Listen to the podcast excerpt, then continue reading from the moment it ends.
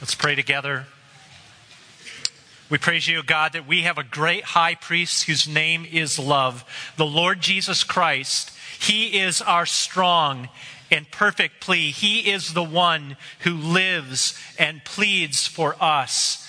Our name graven on his hand, our name written on his heart. It is only through the blood of Christ that we can come to worship you. O God. And we pray now that as we hear your word, that you would show us Christ. And we pray these things in his name. Amen. Let's turn together in our Bibles to the book, to the book of Leviticus, Leviticus chapter 9. We continue our study in this book. We'll read together the entire chapter, Leviticus chapter 9.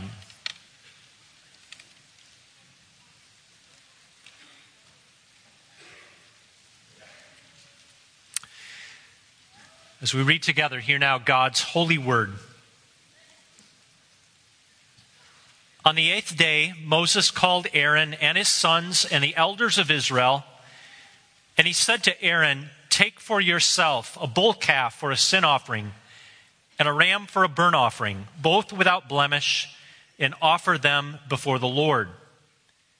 And say to the people of Israel, Take a male goat for a sin offering and a calf and a lamb, both a year old without blemish, for a burnt offering, and an ox and a ram for peace offerings, to sacrifice before the Lord, and a grain offering mixed with oil, for today the Lord will appear to you. And they brought what Moses commanded in front of the tent of meeting, and all the congregation drew near and stood before the Lord. And Moses said, This is the thing that the Lord commanded you to do that the glory of the Lord may appear to you. Then Moses said to Aaron, Draw near to the altar and offer your sin offering and your burnt offering, and make atonement for yourself and for the people. And bring the offering of the people and make atonement for them, as the Lord has commanded. And so Aaron drew near to the altar and killed the calf of the sin offering, which was for himself. And the sons of Aaron presented the blood to him. And he dipped his finger in the blood and put it on the horns of the altar and poured out the blood at the base of the altar. But the fat and the kidneys and the long lobe of the liver from the sin offering he burned on the altar as the Lord commanded Moses. The flesh and the skin he burned up with fire outside the camp. Then he killed the burnt offering, and Aaron's sons handed him the blood and he threw it against the sides of the altar. And they handed the burnt offering to him, piece by piece, and the head, and he burned them on the altar. And he washed the entrails and the legs and burned them with a burnt offering on the altar. Then he presented the people's offering and took the goat of the sin offering that was for the people and killed it and offered it as a sin offering like the first one. And he presented the burnt offering and offered it according to the rule. And he presented the grain offering, took a handful of it, and burned it on the altar besides the burnt offering of the morning. Then he killed the ox and the ram, the sacrifice of peace offerings for the people. And Aaron's sons handed him the blood, and he threw it against the sides of the altar. But the fat pieces of the ox and of the ram, the fat tail, and that which covers the entrails, and the kidneys, and the long lobe of the liver, they put the fat pieces on the breasts, and he burned the fat pieces on the altar. But the breasts and the right thigh, Aaron waved for a wave offering before the Lord as Moses commanded. Then Aaron lifted up his hands toward the people and blessed them. And he came down from, the, from offering the sin offering and the burnt offering and the peace offerings. And Moses and Aaron went into the tent of meeting, and when they came out, they blessed the people, and the glory of the Lord appeared to all the people. And fire came out from before the Lord and consumed the burnt offering and the pieces of fat on the altar. And when all the people saw it, they shouted and fell on their faces. May God bless both our reading of His Word and now our hearing as well. Dear people of God, the question that stands behind the book of Leviticus as we've made our way through the first eight chapters and now into the ninth chapter remind you is this question How can an unholy people dwell with a holy God? How can an unholy people dwell with a holy God?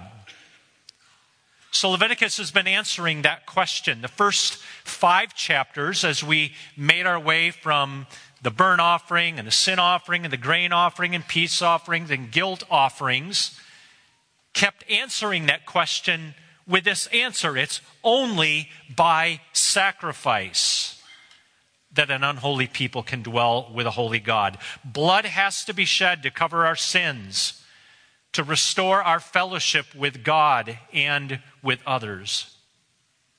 Chapter 6 through 8.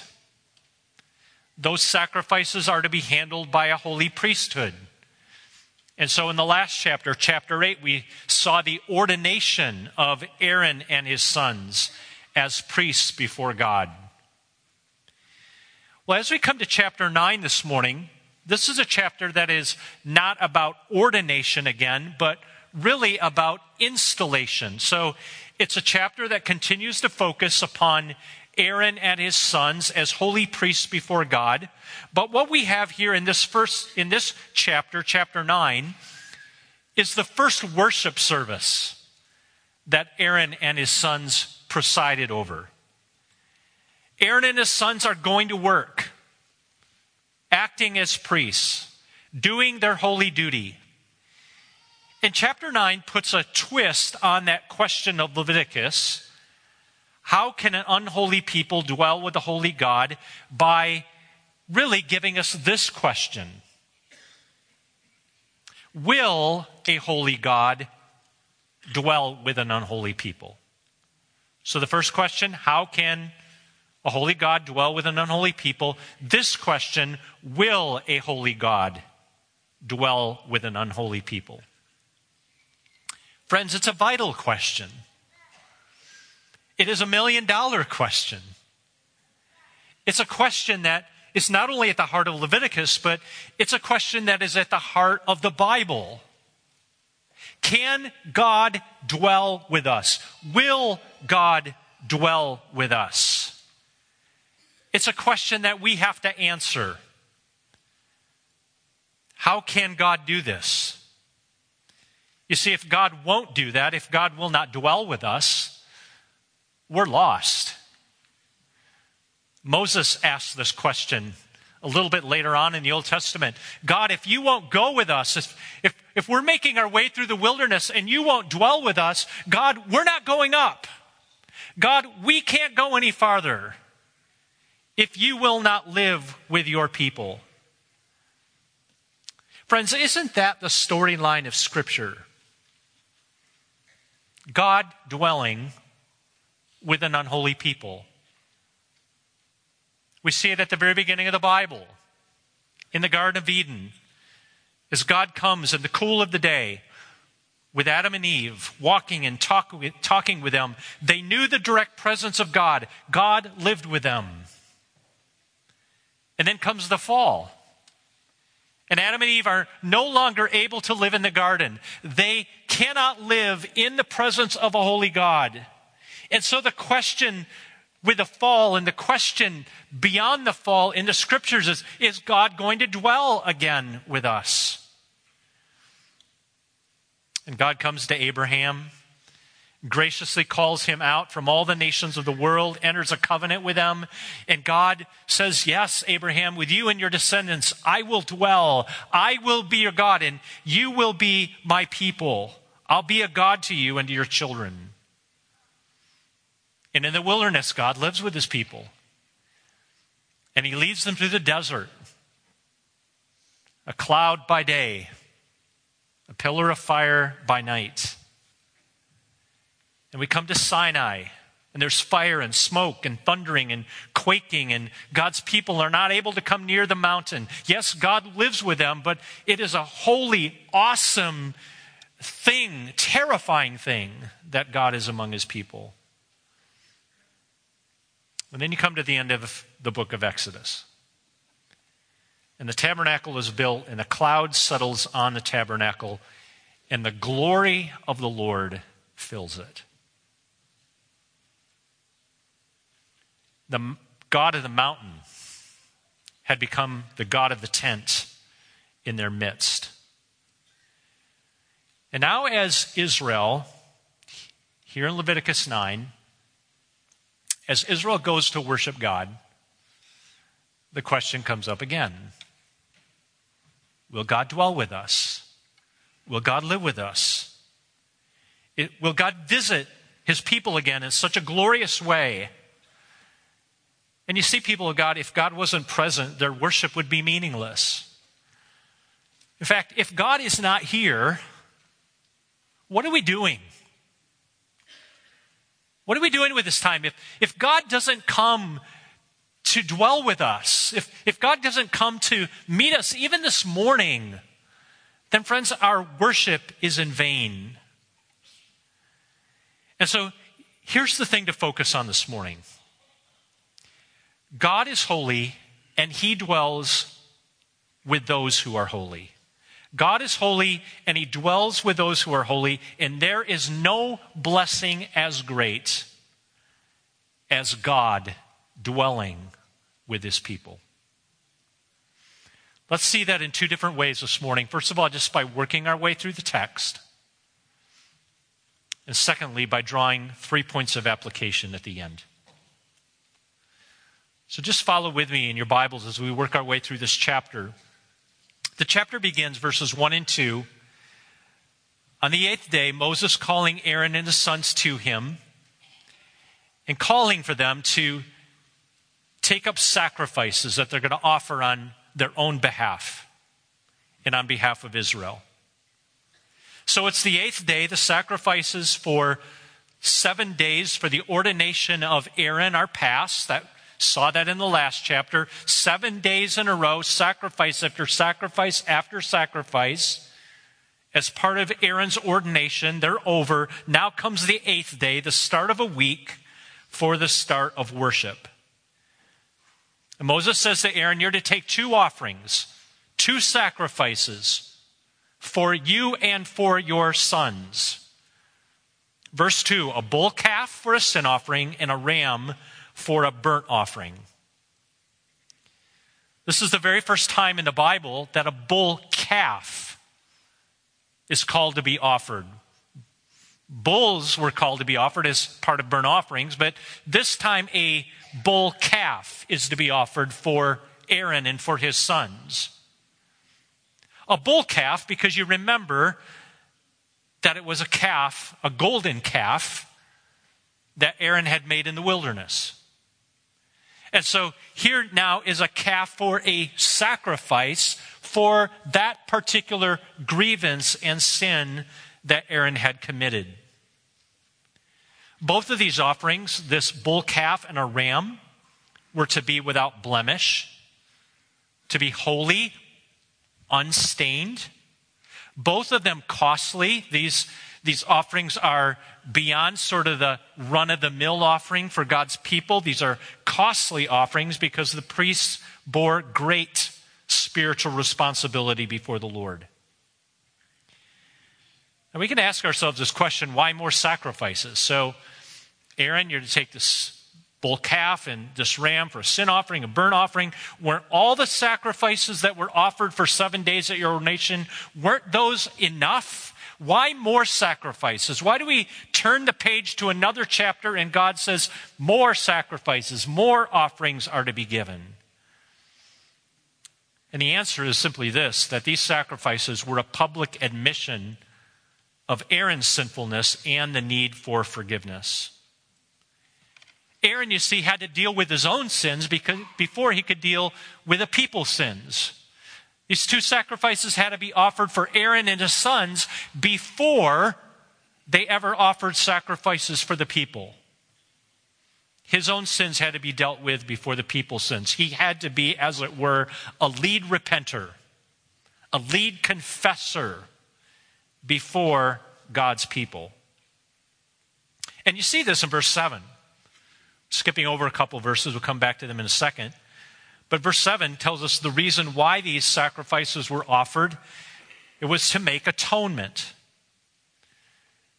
Make atonement for yourself. Make atonement for your people as you bring these offerings and gifts to the Lord. It was all about reconciliation. Atonement, if you break the word down, at one meant to bring Aaron and his sons and the people of God back into a oneness with the Lord. Removal of sin, the satisfying of God's wrath, so that Aaron and his sons and God's people could be at peace with God once more. Well, if you drop down to verses 3 to 5, the text moves on from the commands or instructions about the offerings for Aaron and his sons to the instructions for the sacrifices for God's people. They were to bring a male goat for a sin offering. They were to bring a calf and a lamb for a burnt offering, an ox and a ram for a peace offering. And then they were to make a grain offering. And you notice here, people of God, all of the major sacrifices are listed here, except one, and that was the guilt offering. So, a sin offering, a burnt offering, a grain offering, a peace offering, no guilt offering, because the guilt offering was for private sins, you may recall, and for sins by which restitution needed to be made. So, guilt offering doesn't fit into the context of this corporate worship service, but every other offering for God's people is present here. And again, to make atonement for the sins of the people so that they could be reconciled to God. If you go to verses 8 through 21, which makes up the bulk of the chapter, what we see in these verses is simply that these offerings that were called for are indeed made, they're given. And so in verses 8 through 11, we see the sin offering offered for Aaron. Verses 12 to 14 comes the burnt offering for Aaron. Verses 15 through 17 are the sin offerings, the burnt offering, and the grain offerings for the people. And then verses 18 to 21 is the peace offering for the people. All of these offerings were in an intentional order. So there was nothing random, nothing haphazard about the way that these offerings were presented to the Lord. They were given to the Lord as the Lord had commanded. Or verse 16 tells us, according to the rule that had been given by God. So they followed the order that God wanted them to be given in. And there was an intentionality behind this order. The sin offering for God's people came first. You might recall this is also known as the purification offering. And this was the sacrifice that was given for ongoing sin and defilement. And so this offering comes first. Aaron offers it first because Aaron, the people, and anything that God's people had touched needed to be cleansed of sin. Needed to get that out of the way first. And so Aaron took his finger and dipped it in the blood and wiped it on the horns of the altar because even the altar itself had been rendered unclean. It needed to be cleansed as well. And then comes the burn offering, the second offering to be given. And that offering made atonement so that God's people were accepted by God. And then came the grain offering, expressing gratitude and dedication to the Lord. And then finally, the peace offering, a celebration of the peace that they had with God and others. You see how this kind of flowed out? This intentional order? First, cleansing of ongoing sin, and then an offering to make atonement for sin. And then comes the, the uh, gratitude, the grain offering, gratitude to God for forgiveness of sin, and then finally the peace offering, the fellowship that was enjoyed between God and his people.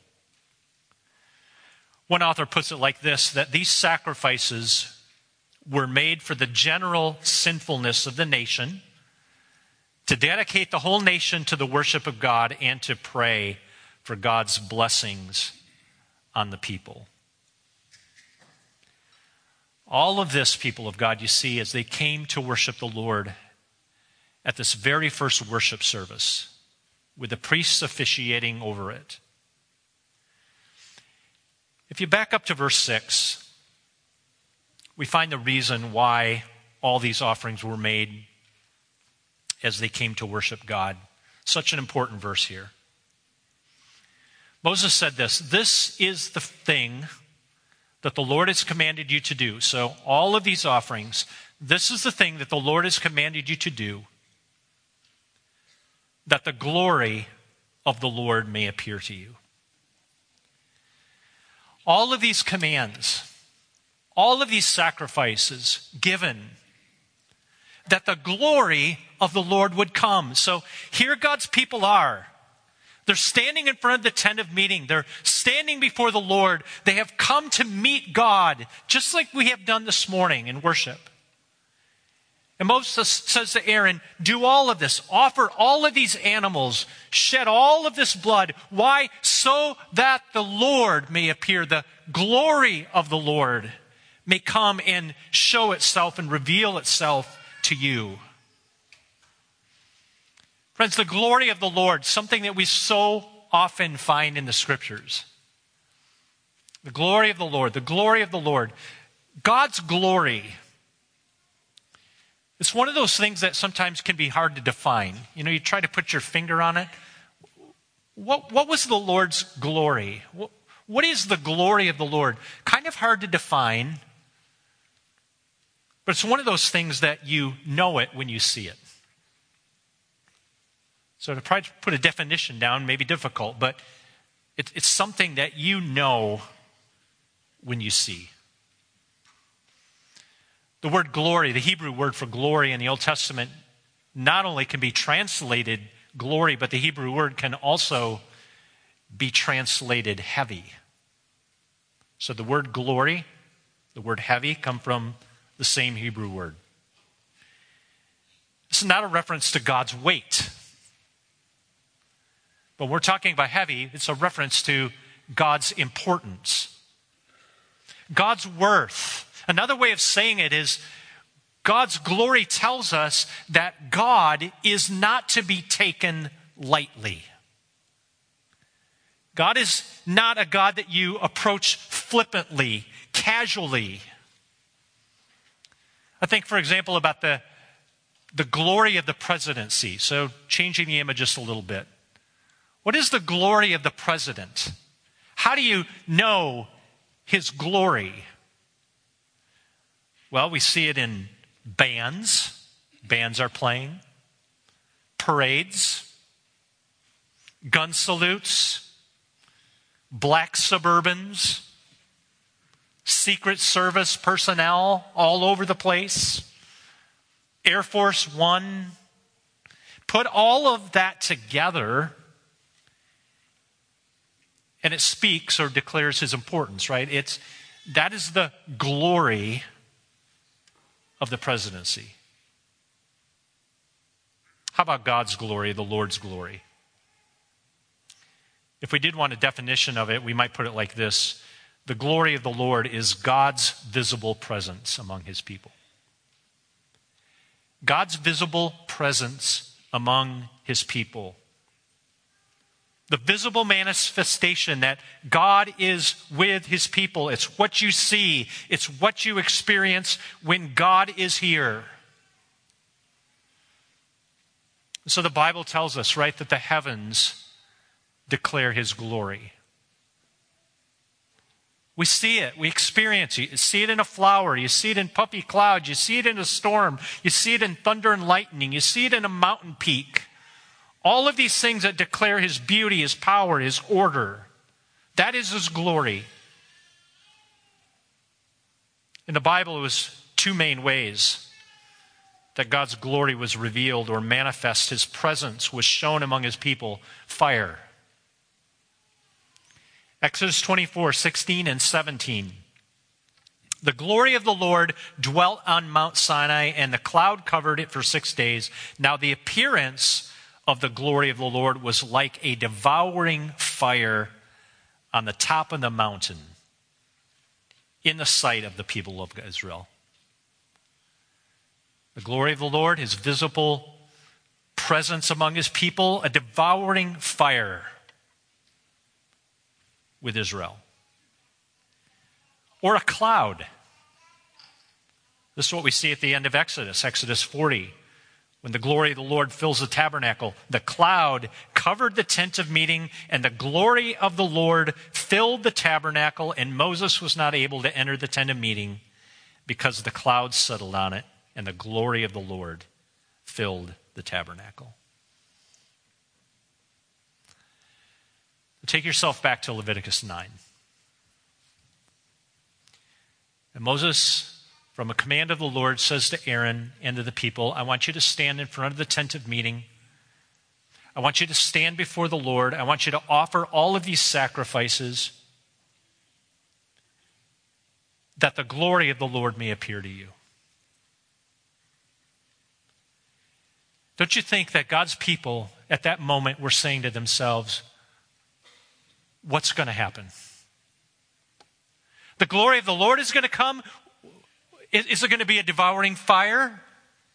The glory of the Lord is going to appear. God is going to come in our midst. What is going to happen? Moses was not able to enter the tent of meeting because the glory of the Lord had fallen on the tent. What's going to happen to us now? What will it be like when God shows up? Are we going to be undone? Are we going to be wiped out? People of God, there is no blessing as great as God dwelling among his people, but there is also nothing as intimidating as God dwelling among his people. You remember how Moses had put it God, show me your glory.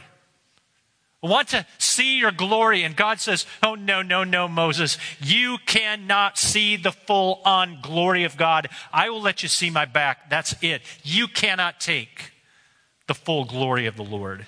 No one can see my face and live. That's what happened to Isaiah, isn't it? Isaiah this, has this wonderful vision in Isaiah chapter 6. He sees the king and he sees the king in all of his glory. What do the angels do when they're before the glory of God? They cover their faces, they cover their feet, they hide themselves from the glory of the Lord. And Isaiah sees the glory of the Lord and he says, I am undone. Woe is me, for I'm a man of unclean lips and I dwell with a people of unclean lips. You see, friends, there was nobody at this moment in Leviticus 9 that was saying to themselves, Oh, that, that's cool. God's going to be here. You know, wonderful. God's going to come. The glory of the Lord is going to appear. There was nobody who took this casually, flippantly. And look what happens. We go to the end of the chapter, verses 22 to 24. Verse 22, first of all, after the sacrifices were made, Aaron lifted his hands toward the people and he blessed them. Friends, does that sound familiar? What happens every Sunday when Kevin is here at the end of the worship service and he raises his hands and he blesses us? It's God blessing us, right? Through our pastor. But here's this blessing the priests, Aaron and his sons, raising their hands. They're going to bless them a second time in this text. But here's the great Aaronic blessing that we receive at the end of a worship service. The Lord, bless you and keep you. The Lord make his face shine upon you, be gracious to you. The Lord lift up his countenance upon you and give you his peace. The covenant blessings of prosperity and protection and pardon and peace, all of this coming from the Lord.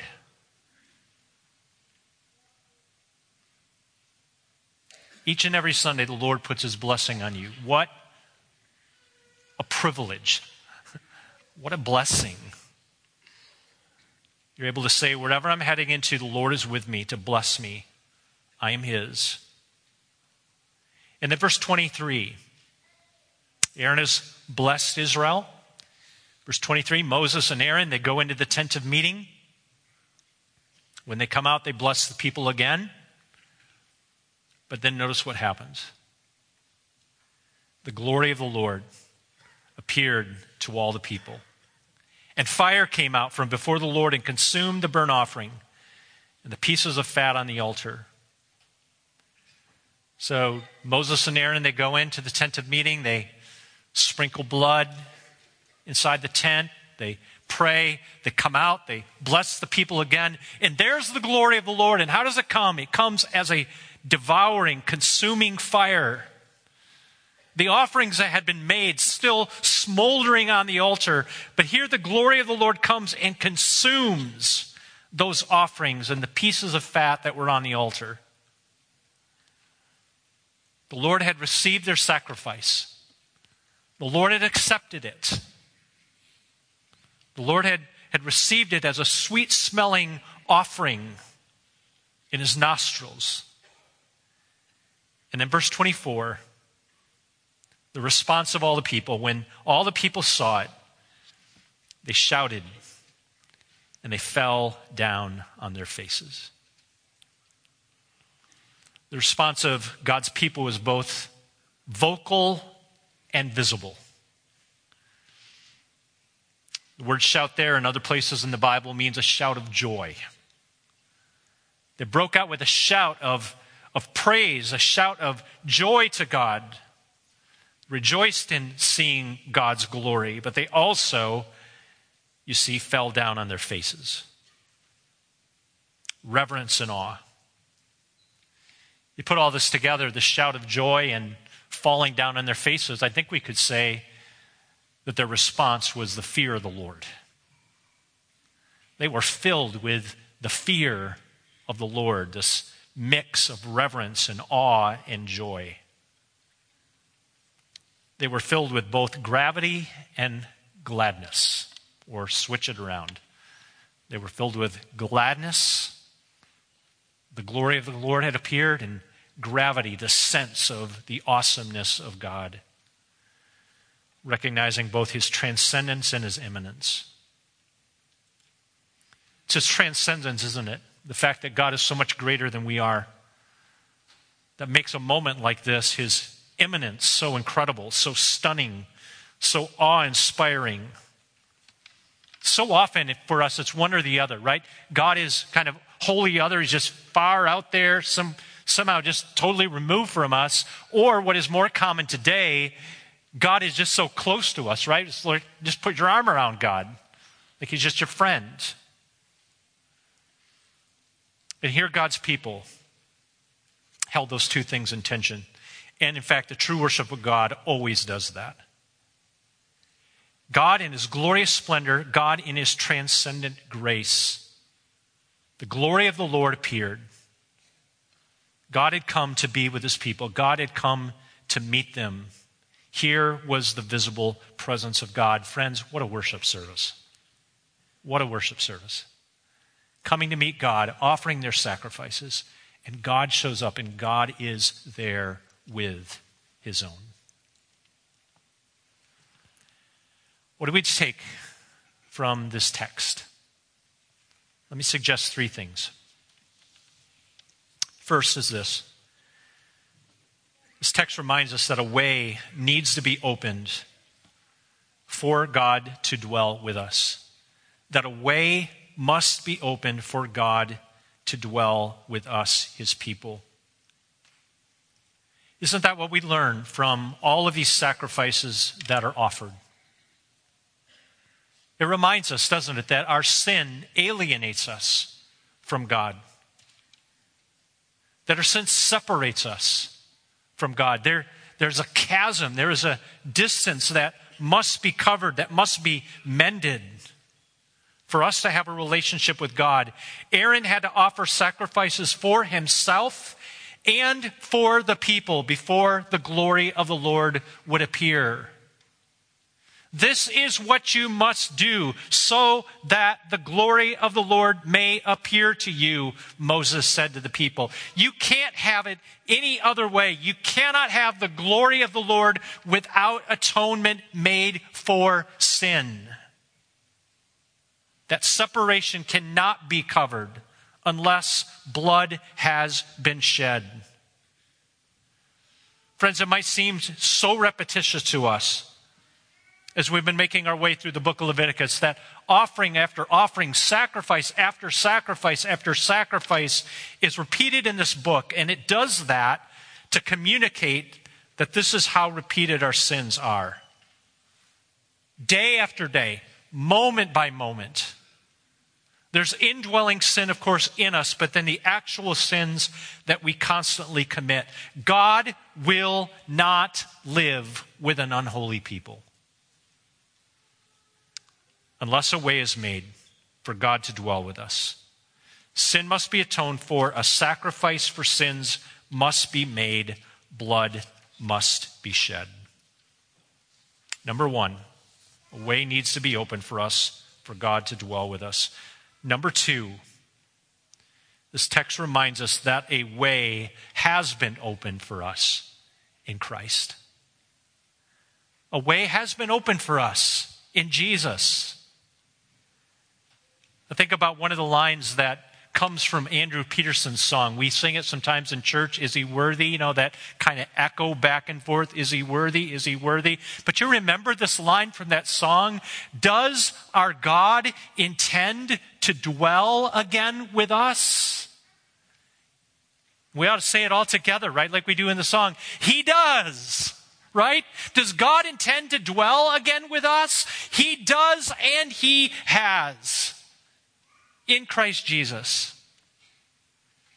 Friends, you see, Jesus is the fulfillment of this entire chapter. Everything in this chapter. He fulfills the priesthood. He is our great high priest who has offered a better sacrifice. He fulfills all of these sacrifices. We don't need bulls, goats, calves. He laid down his life once and for all the shedding of his own blood. And he fulfills the revelation of the glory of the Lord. John reminds us of that in his gospel, John 1. And the Word became flesh and dwelt among us, and we have seen his glory. We have seen it. Glory as of the only Son from the Father, full of grace and truth.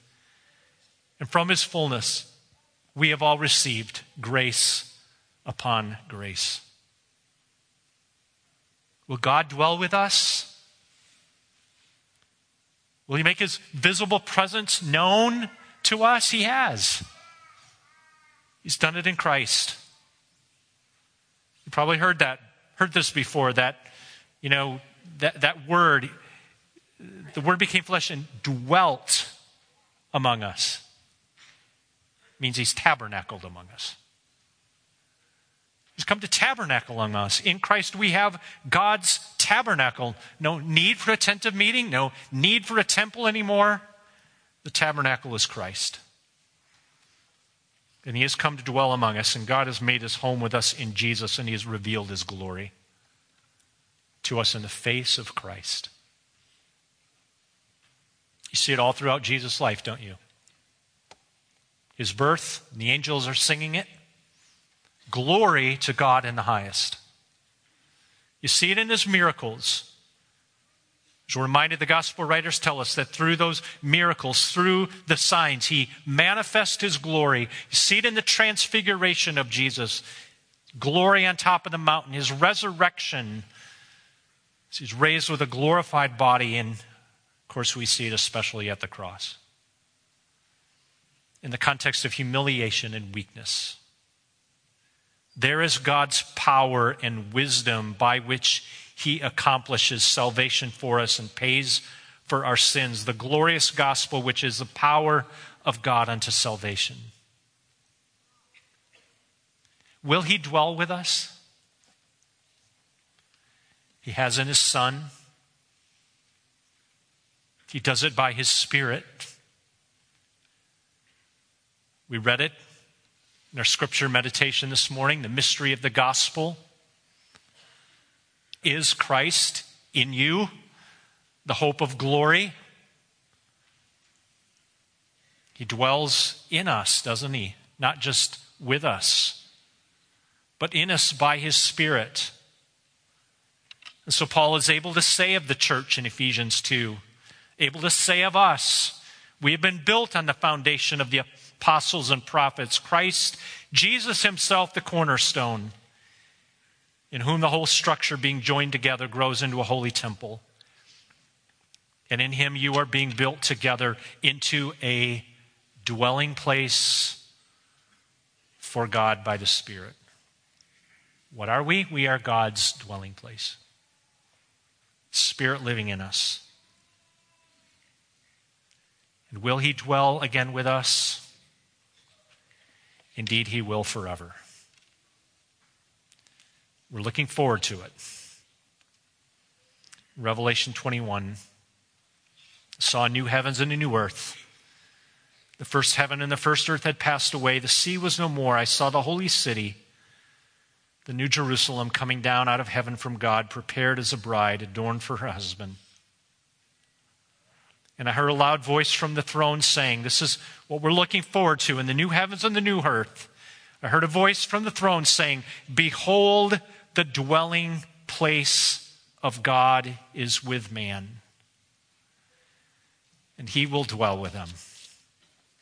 And they will be his people, and God himself will be with them as their God. Friends, you see, that's the final fulfillment of Leviticus 9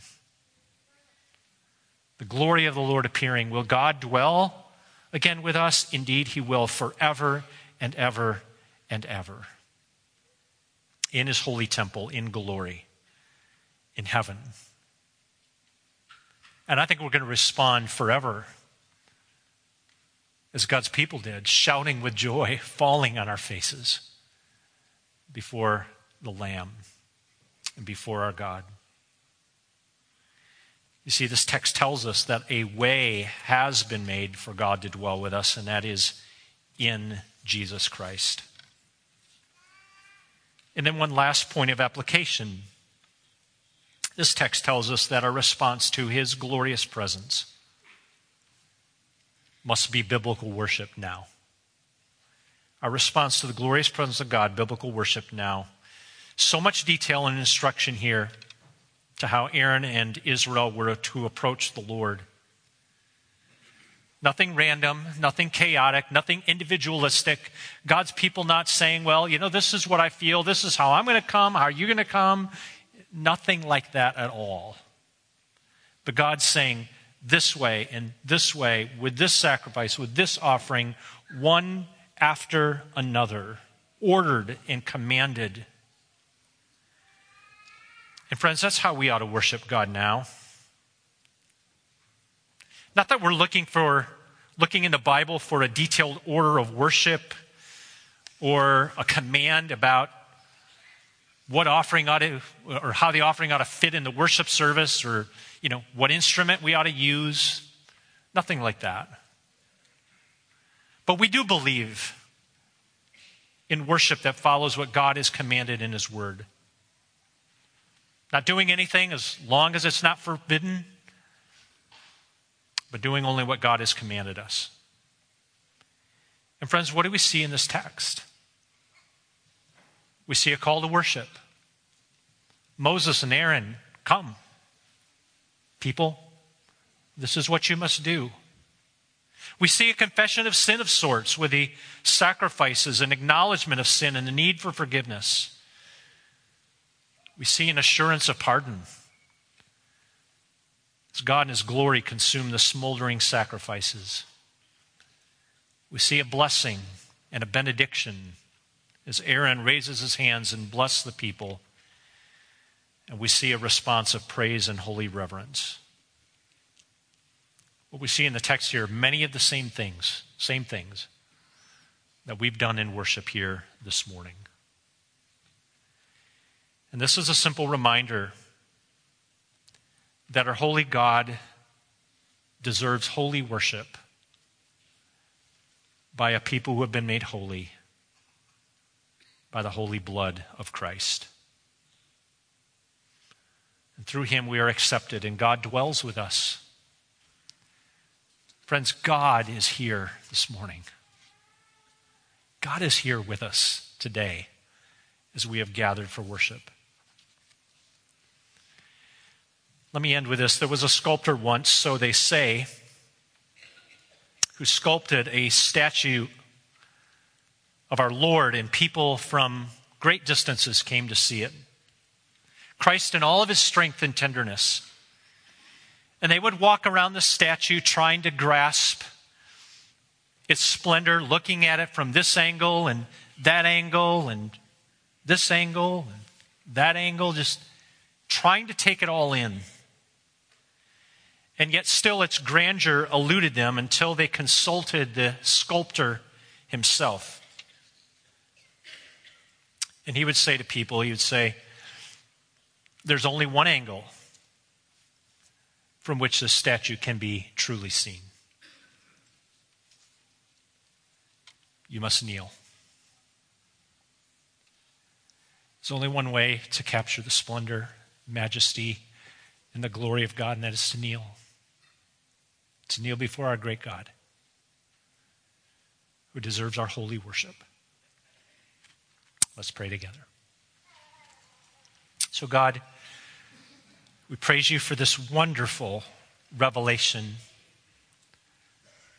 As your people gathered for that first worship service, Aaron and his sons presiding over it, offering sacrifices, making atonement, and then witnessing the visible presence of the Lord among them. It is only by the blood of Christ that we can come, but it is by the blood of Christ that we have been accepted. And so you're here among us, we believe.